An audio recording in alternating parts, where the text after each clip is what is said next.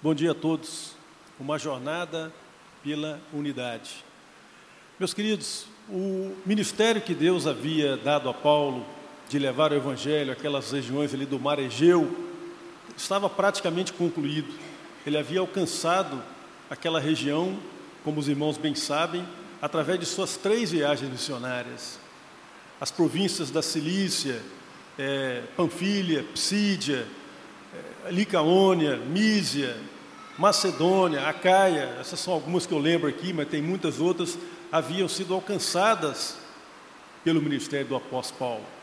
O relato de Lucas, aí no capítulo 19, nos, nos dá conta de que Paulo entendeu que esse ministério estava concluído quando se encontrava em Éfeso.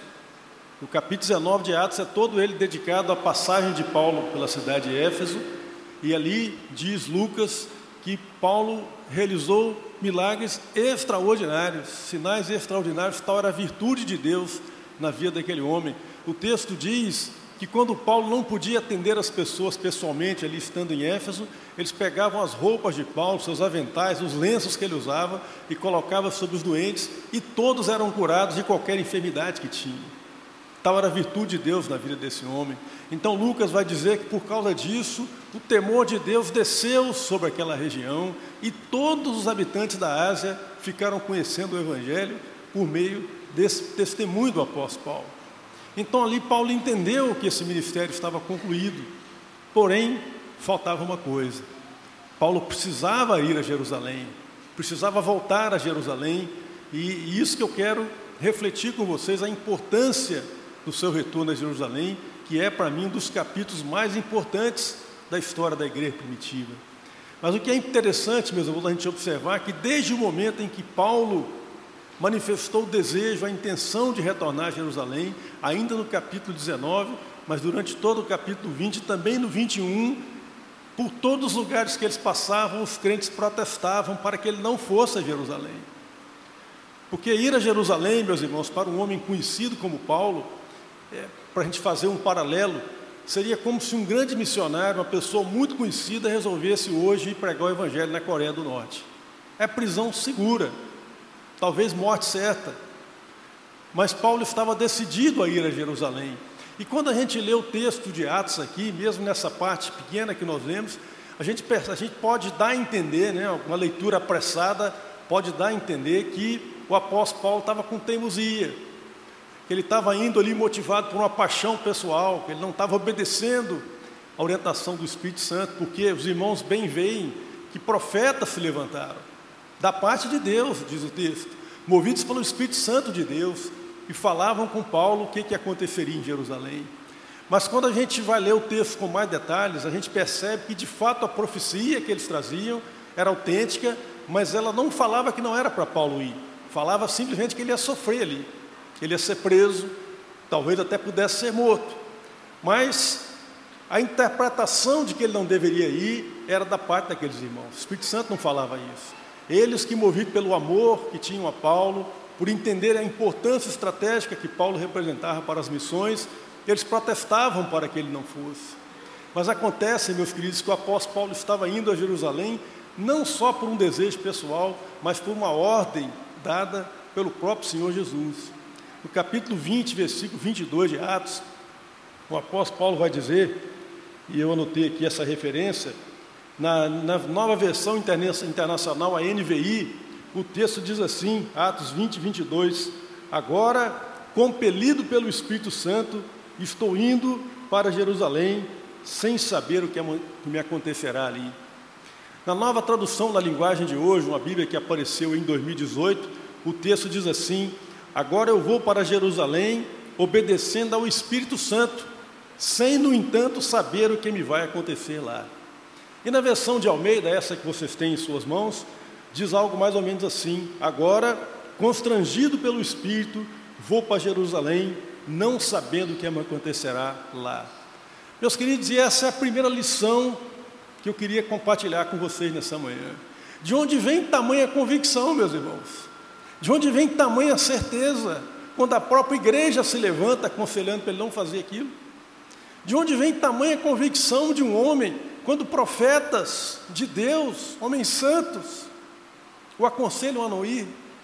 Essa convicção, meus queridos, ela vem de alguém que está profundamente identificado com a vontade de Deus. Alguém que, como diz o versículo aí 24 do capítulo 20, escrito no seu boletim, chega a dizer que a minha vida não é preciosa para mim, contanto que eu cumpra com fidelidade o ministério que me foi confiado. Meus queridos, discernir a vontade de Deus, saber a vontade de Deus, não é um tema que hoje está muito na moda mais, mas a coisa de alguns anos atrás, uns 20, 30 anos atrás, esse era um tema comum em tudo quanto é congresso de mocidade. Tinha livros sobre isso, publicações sobre isso, palestras sobre isso. Então, deixa eu te dar um, uma dica aqui, sem me alongar demais no assunto, porque talvez você mesmo esteja se debatendo com isso. Como discernir a vontade de Deus? É muito simples, meus queridos. Quando você estiver em dúvida, você precisa olhar para dentro de você mesmo, sabe? E observar e tentar discernir a luz do Espírito Santo se você de fato está comprometido em obedecer à vontade de Deus. Porque aquele que está comprometido em obedecer à vontade de Deus não fica em dúvida sobre qual é a vontade de Deus. Essa é a realidade. As nossas dúvidas, as confusões, elas vêm na nossa mente por causa das nossas próprias ambiguidades, porque estamos divididos entre obedecer a Deus e obedecer a nossa própria vontade, porque estamos divididos entre dar glórias a Deus e prestar homenagem aos homens, porque estamos divididos entre o que a Bíblia diz e o que as pessoas vão dizer a nosso respeito. Por isso que a Bíblia diz, aliás, o próprio Senhor Jesus diz, que os ímpios de coração verão a Deus. Então, meu querido, quando você tiver em dúvida a respeito da vontade de Deus, olhe para você mesmo. Peça ao Espírito Santo que mostre claramente o que está dentro do seu coração. Porque com certeza são as nossas ambiguidades que nos impedem de entender o que, que Deus quer que nós façamos. São as nossas contradições internas que nos impedem de entender claramente a vontade de Deus. Mas como Paulo era um homem que já tinha passado desse ponto, já estava num grau de maturidade que ele considerava que a sua vida não, não era tão preciosa assim. O que era importante mesmo era cumprir com integralidade a vontade de Deus. Ele não tinha dúvida, nunca teve sobre qual era essa vontade para a vida dele. Paulo precisava ir a Jerusalém. Meus queridos, agora a questão que se coloca para quem lê a Bíblia atentamente é a seguinte: o que que Paulo tinha que fazer em Jerusalém que era tão importante? Por que, que ele tinha que estar lá, mesmo apesar dos perigos? Por que, que ele tinha que estar lá, mesmo correndo o risco de ser morto ali? O que havia de tão importante para ser realizado? Meus queridos, no texto de, de Romanos, capítulo 15, eu vou eu vou pedir para você abrir comigo rapidinho lá, Romanos capítulo 15, a partir do versículo 25. Romanos é o próximo livro aí, né? Está pertinho de Atos. A partir do versículo 25 de, de, do capítulo 15 de Romanos, o texto sagrado diz assim: Mas agora estou de partida para Jerusalém a serviço dos santos, porque aprove a Macedônia e a Caia levantaram uma oferta em benefício dos pobres dentre os santos que vivem em Jerusalém. Isso lhes pareceu bem, e mesmo lhes são devedores, porque se os gentios têm sido participantes dos valores espirituais dos judeus, devem também servi-los com bens materiais.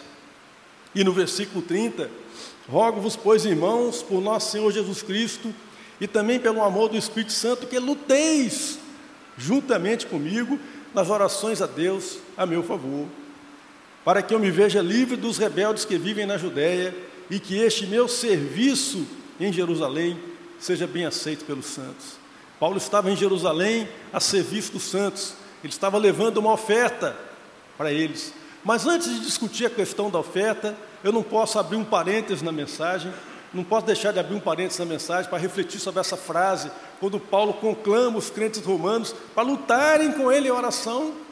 É muito forte essa frase, meus queridos. Não podemos deixar passar em branco essa frase aqui, essa frase aqui.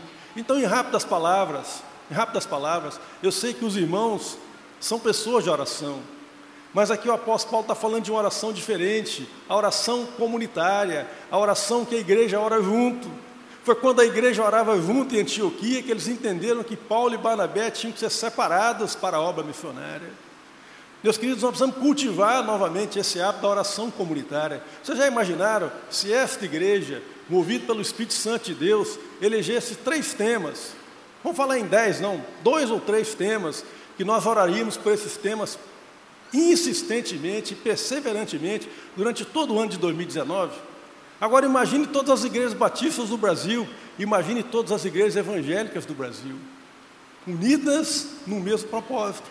Meus queridos, o céu se move, meus queridos. As coisas acontecem. O poder de Deus é mobilizado em favor do seu povo. Quando o povo luta insistentemente e perseverantemente em oração. Além disso, meus queridos, a oração é luta, como diz o apóstolo Paulo aqui. Por isso ela tem que ser intensa e perseverante, porque existe oposição no mundo espiritual, meus queridos. Existe oposição no mundo das ideias, das ideologias, existe oposição da nossa própria natureza pecaminosa. Por isso a oração é luta. É coisa para ser feita com intensidade, com perseverança. Mas a oração também é privilégio porque foi por meio das orações, é por meio das orações do seu povo, que por um mistério que a gente não consegue entender, mas foi por meio das orações do, do seu povo que Deus de, decidiu usá-las para cumprir os seus graciosos desígnios para com o seu povo e para com toda a humanidade. Por isso, meus queridos, há um cântico que o irmão Carlos está nos ensinando. Eu creio no poder da oração, eu creio nos joelhos que se dobram. Por isso, meus queridos, vamos recuperar o hábito de orar em comunidade, orar uns pelos outros, orar insistentemente, com perseverança, de acordo com aquilo que o Espírito Santo nos orientar. Mas fechado esse parênteses, vamos voltar para a questão da viagem de Paulo a Roma, perdão, a Jerusalém. Então, Paulo, meus queridos, durante a sua terceira viagem, o livro de Atos vai nos informar que por todas as cidades que ele passava, ele começou a recolher uma oferta para os crentes em Jerusalém que estavam em dificuldade.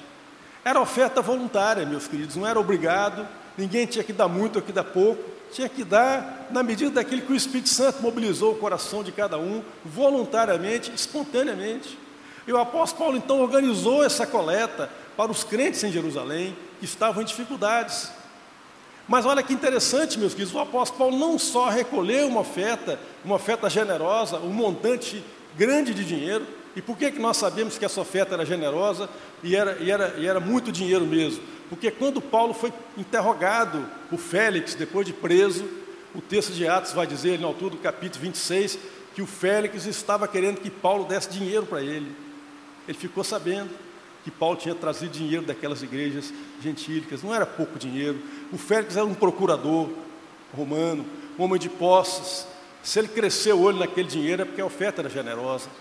Mas o apóstolo Paulo, meus irmãos, não só recolheu dinheiro, mas como ele também levou uma delegação consigo, de pessoas gentias, daquelas igrejas que, de irmãos né, convertidos naquelas igrejas gentias, de todas aquelas igrejas onde as ofertas foram levantadas, eles elegeram alguns que acompanharam Paulo até Jerusalém.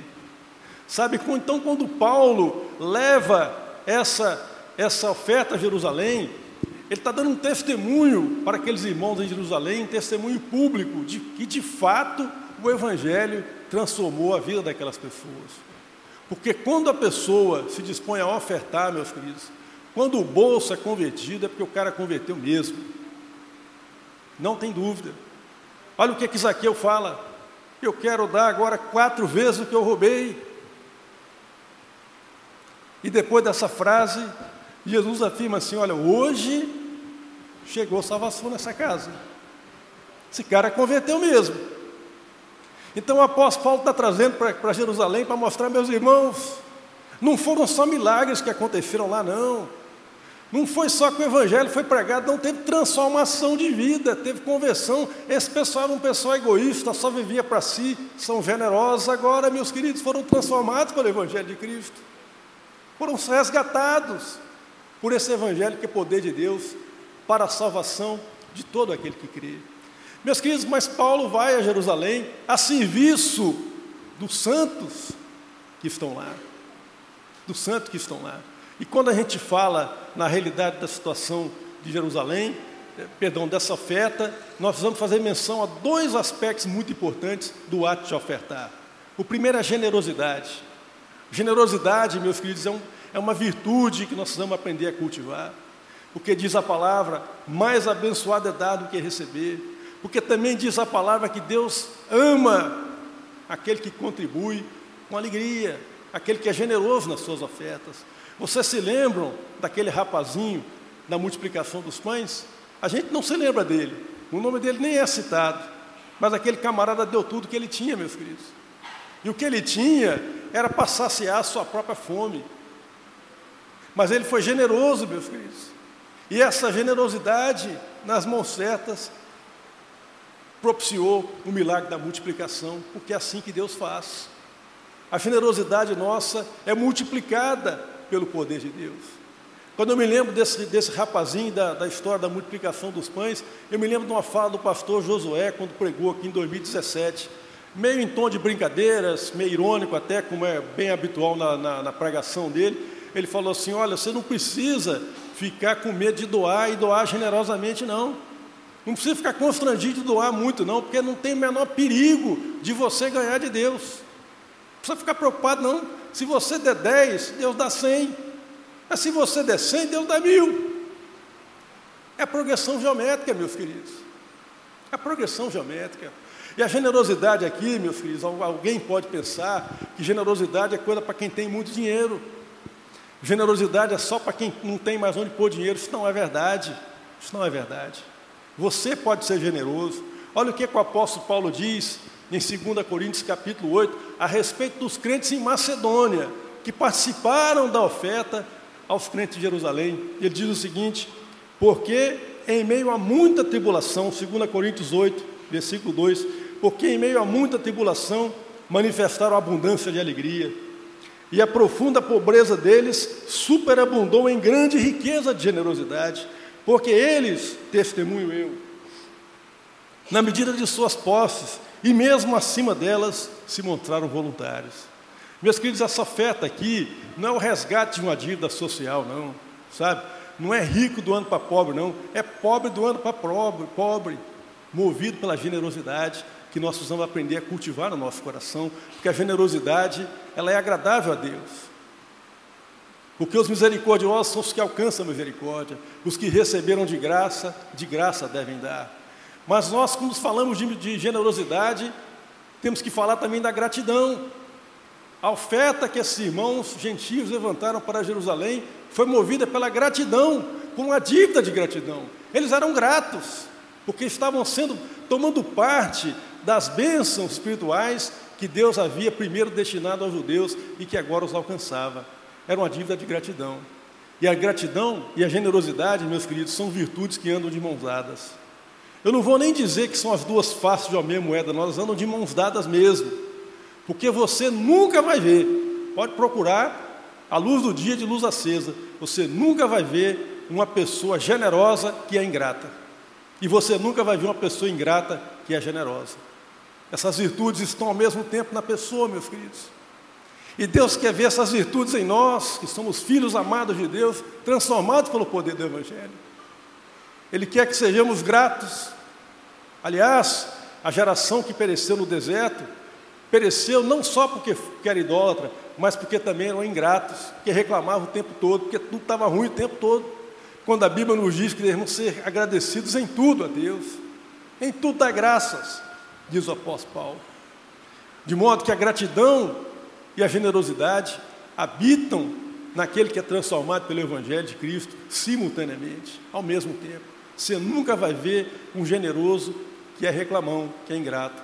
E você nunca vai ver uma pessoa que é grata que também não é generosa.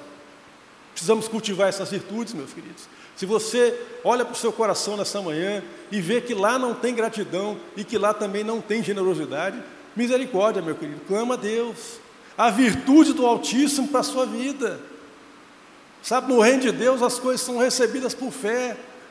Se você não tem isso, confesse diante de Deus e peça a Deus que a todos, a todos dá liberalmente aquilo que pedimos de acordo com a sua vontade.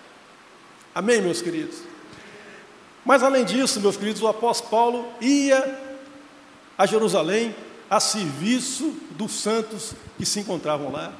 A igreja em Jerusalém, meus queridos, ela era constituída por judeus que criam em Jesus, mas que também cumpriam a lei. Era uma situação de transição. Eles criam no Evangelho de Cristo, mas ainda eram cumpridores da lei. Existiam lá também os helenistas, a gente sabe pouco deles, né? Os helenistas apareceram lá no capítulo 6 de Atos, quando foram eleitos os sete diáconos. A eleição dos diáconos ela aconteceu por causa da reclamação dos helenistas contra os judeus. E quem eram esses helenistas? Eram judeus da dispersão que haviam mudado para outras partes do Império Romano, tido contato com outras culturas e depois, por algum motivo, voltavam para Jerusalém e traziam consigo as suas mulheres, que muitas vezes não eram judias, eram mulheres de outros povos. Os seus filhos, às vezes, nem falavam mais o hebraico, não eram fluentes mais no hebraico, falavam grego. Essas pessoas se converteram e se agregaram à igreja. Isso gerou problema ali, gerou divisão, gerou ressentimento, gerou dúvida no coração de muitos. Portanto, o apóstolo Paulo foi a serviço desses irmãos que se encontravam na igreja de Jerusalém. Mas à medida em que ele promove isso, meus queridos, à medida em que ele, em que ele quer ter uma prova de que de fato o muro de separação que existe entre judeus, entre helenistas e esses gentios ruiu, à medida em que ele quer uma prova disso, ele também está indiretamente servindo a igreja dos gentios. Porque à medida em que ele trabalha pela unidade da igreja, ele fundamenta na igreja gentia a noção de que eles também são herdeiros das ricas tradições do Velho Testamento que Abraão, que os profetas, que toda aquela rica literatura, toda aquela experiência vivida pelo povo no Velho Testamento, também pertence aos gentios. Ou seja, eles não estão desarraigados, não, tem, não estão sem raízes, mas estão enraizados naquilo que Deus revelou no passado, isso também pertence a eles. Agora, meus queridos, há uma questão muito séria em jogo aqui, que é de fato a divisão no meio da igreja. E há um outro perigo e esse eu não tenho certeza se Paulo tinha total consciência, eu tenho a opinião de que ele não tinha consciência disso. A carta de Tiago, porque a igreja de Jerusalém, rapidinho aqui, ela estava também padecendo de líderes, porque Pedro não estava mais lá, já tinha saído de Jerusalém há muito tempo, João também não estava mais lá, Tiago, o irmão de João, filho de Zebedeu, já tinha sido morto, capítulo 12 de Atos. Quem estava sob o comando da igreja era o Tiago, irmão do Senhor Jesus, o mesmo que escreveu o epístola. A epístola de Tiago foi escrita pelo Tiago, irmão do Senhor Jesus. Agora, quem lê a carta de Tiago, a epístola de Tiago, e quem lê, por exemplo, a carta de Paulo aos Romanos, percebe que as ênfases são muito diferentes. Paulo é radical na defesa da fé, como meio de acesso à justificação e à salvação. Tiago está enfatizando as obras que decorrem da fé. Por isso ele já não é tão incisivo quanto Paulo em afirmar a fé. Ele chega a dizer, por exemplo, olha, você está falando de fé, mas o diabo também tem fé. Uma fé morta não é capaz de salvar ninguém, diz Tiago. Portanto, haviam perspectivas um pouco diferentes na maneira como Paulo compreendia o Evangelho, na maneira como Tiago compreendia o Evangelho. Meus queridos, se não houvesse uma, uma, uma, uma, uma coalizão entre eles, um acerto entre eles, um testemunho entre eles, de, de que de fato eles estavam em unidade, a igreja poderia se dividir logo ali. Essa ênfase de Paulo, diferente da ênfase de Tiago, na mão de, de falsos pregadores, na mão de falsos mestres, facilmente levaria a uma ruptura na igreja apostólica. Não custa lembrar que o próprio Lutero, o grande reformador, se refere à epístola de Tiago com desdém. Ele fala assim: isso é pista de palha, epístola que não deveria estar no cano, diz Lutero. Portanto, havia um risco sério de divisão ali, meus queridos. Mas pela graça de Deus, para testemunho do homem na humanidade em todos os tempos e dos seres eternos que nos assistem, a igreja apostólica não se dividiu, meus queridos. Ela entendeu o valor da unidade. Ela entendeu que a unidade era algo fundamental. Absorveram a oração sacerdotal de Jesus em João 17, na qual Jesus intercede três vezes pela unidade da igreja. Chega a dizer que se eles fossem um, o mundo entenderia a mensagem. Entenderam isso, absorveram isso, meus queridos, e essa igreja não se dividiu, e eles entendiam o que, que quer dizer quando uma pessoa orava três vezes por um assunto. João 17, Jesus pede três vezes pela unidade da igreja. Meus queridos, Deus é Deus de reconciliação, meu filho. Deus não é Deus de divisão. Deus é Deus de reconciliação. A Bíblia diz que Deus em Cristo reconciliou consigo o mundo. 2 Coríntios 5,20, o apóstolo Paulo fala que nós somos embaixadores de Deus e rogamos a todos em todos os lugares que se reconciliem com Deus. Deus é Deus de reconciliação, Deus é Deus de pacto, é Deus de aliança, meus queridos. A palavra diz que Deus detesta o divórcio, a separação, a ruptura. Ele não se agrada dessas coisas. Não, não agrada o coração dele. E por isso, meus queridos, aqui, do púlpito dessa igreja, se os irmãos entendem que essa palavra é uma palavra de Deus, eu quero fazer um apelo aos irmãos. Vamos, pela graça de Cristo, derrubar os muros de separação que foram levantados pela, pela vaidade humana, meus queridos. Muros que Cristo destruiu lá atrás. Muros que nós construímos entre nós. Muros que nós construímos contra outras igrejas, contra outras denominações. Nós não podemos trazer de volta os batistas renovados para junto da gente, não podemos trazer de volta os presbiterianos, os assembleanos, mas podemos tratá-los como, irmãos, meus queridos. Podemos estender a eles a destra da comunhão. Então eu faço um apelo aqui, em nome da unidade, que é tão, que é tão preciosa para Cristo, que a gente possa fazer calar toda crítica, todo pensamento ruim, toda palavra de julgamento. Vamos estender a destra da comunhão, meus queridos. Somos filhos do mesmo Pai, temos diferenças? Temos. Mas essas diferenças são minúsculas comparado com os propósitos de Deus. Sabe? Somos filhos do mesmo pai e o pai não se agrada de ver os filhos falando mal uns dos outros. Pai nenhum se agrada disso. Pelo contrário, pai quer ver os filhos vivendo em harmonia, ajudando-se mutuamente, amando-se mutuamente, considerando-se mutuamente. Vejam o exemplo aqui dessa igreja primitiva, meus queridos. O exemplo que Paulo nos dá ao, ao, ao enfrentar essa situação tão difícil em Jerusalém, lutando pela unidade da igreja. Meus queridos, mas já chegando no final dessa reflexão, eu queria fazer menção aos custos que Paulo pagou por conta dessa viagem, porque isso também diz muito para nós. A sequência do livro de Atos vai dizer que Paulo foi preso, que ele foi espancado, ele ficou mais de dois anos preso ali em Cesareia, ele queria ir para Roma rapidinho, Deus mudou tudo. Mas sabe o que a história mostra, meus queridos? Que por meio das prisões de Paulo aconteceram duas coisas. Primeiro, a causa dos judeus contra os cristãos se enfraqueceu diante da autoridade romana. Porque os romanos, tendo que julgar Paulo, perceberam que ele não só era um homem inocente, mas como era um homem de Deus. E perceberam que ele não representava ameaça nem para os judeus, nem para os romanos. Portanto, a causa dos judeus, aquela perseguição renhida, dos judeus contra os cristãos, ela perde força a partir da prisão de Paulo, porque os romanos começaram a perceber que, na verdade, eram os judeus que eram implicantes e mesquinhos, e não os cristãos. Mas, em segundo lugar, meus queridos, a autoridade romana, para ter que julgar Paulo, teve que entender o que, que Paulo pregava. O texto de Atos fala isso. Félix fez isso, Festo fez isso, todas as autoridades que lidaram com Paulo tiveram que se dar o trabalho de entender o que, que era o Evangelho, o que, que ele pregava. Qual era a missão de Paulo? E nesse trabalho de entender o que estava nos autos do processo, o que, que pesava a favor ou contra, a palavra diz que eles entenderam a mensagem e muitos se converteram. De modo que quando Paulo chega em Roma, no final do livro de Atos, a sua fama e o evangelho que ele pregava chegaram antes por meio das autoridades romanas. Portanto, meus queridos, quando a pessoa se entrega, se entrega ao cumprimento da vontade de Deus, Deus faz coisas que nem estavam na mente da pessoa. É por causa disso que o apóstolo Paulo diz na carta aos Efésios que Deus pode fazer infinitamente mais. Porque nós só conseguimos enxergar até na porta, até a primeira curva, mas Deus enxerga a história toda. Ele conhece tudo. E Ele está à busca de pessoas como eu e você, porque Paulo não era um super-homem, ao contrário do que alguém possa pensar. Parafraseando Tiago, nós podemos dizer que Paulo era um homem como nós, sujeito às mesmas paixões e fraquezas que nós.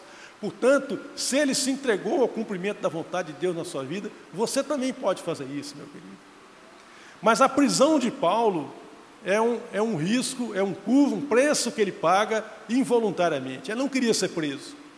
Estava no preço, né? Ele estava disposto até a ser preso, até mesmo a morrer, mas ele não queria ser preso e nem queria morrer. Por isso eu quero falar de um outro custo, outro preço que o apóstolo Paulo pagou.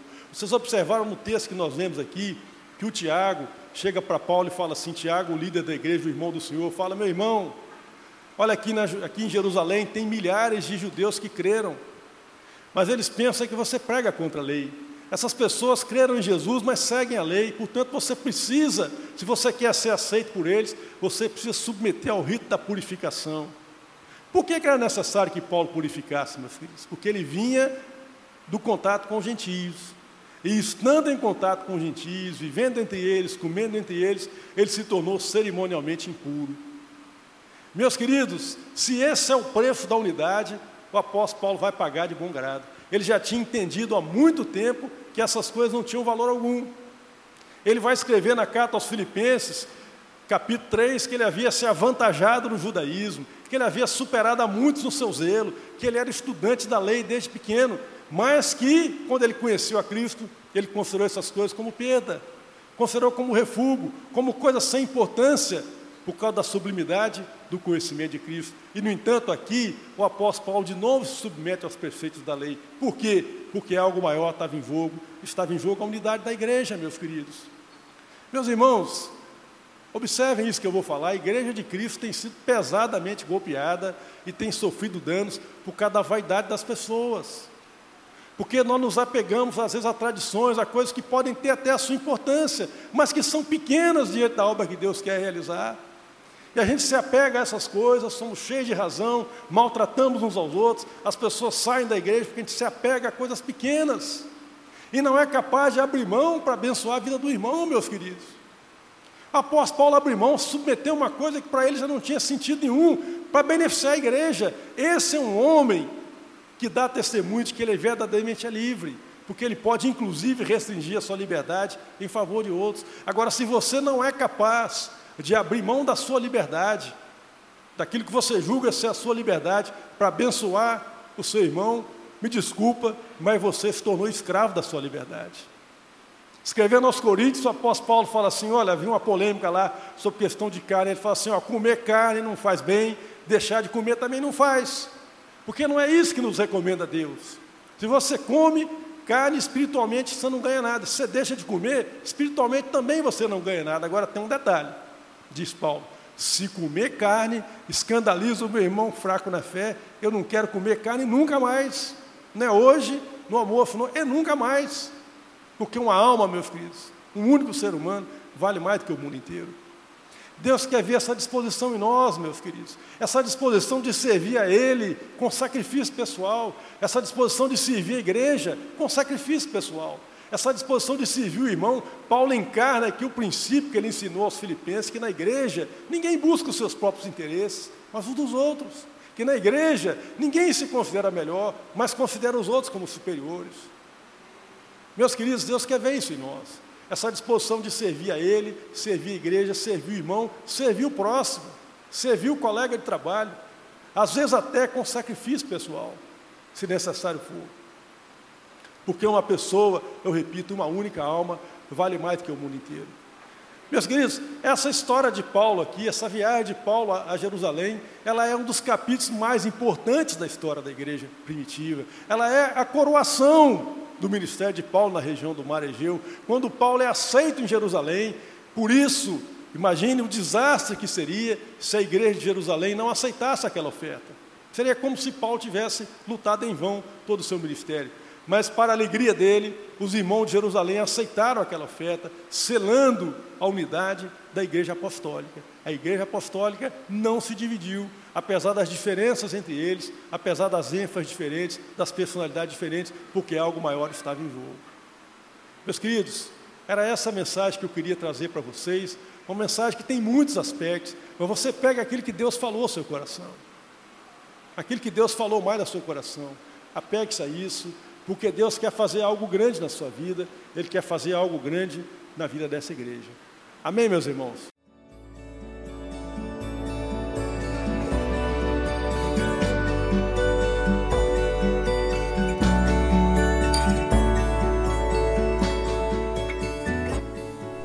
A Igreja Batista do Bom Retiro tem plena convicção de que a palavra de Deus é poder para salvar e transformar vidas. Nosso desejo é que essa mensagem tenha alcançado seu coração. Para saber mais sobre quem somos e em quem acreditamos, acesse ibbrpatinga.com.br.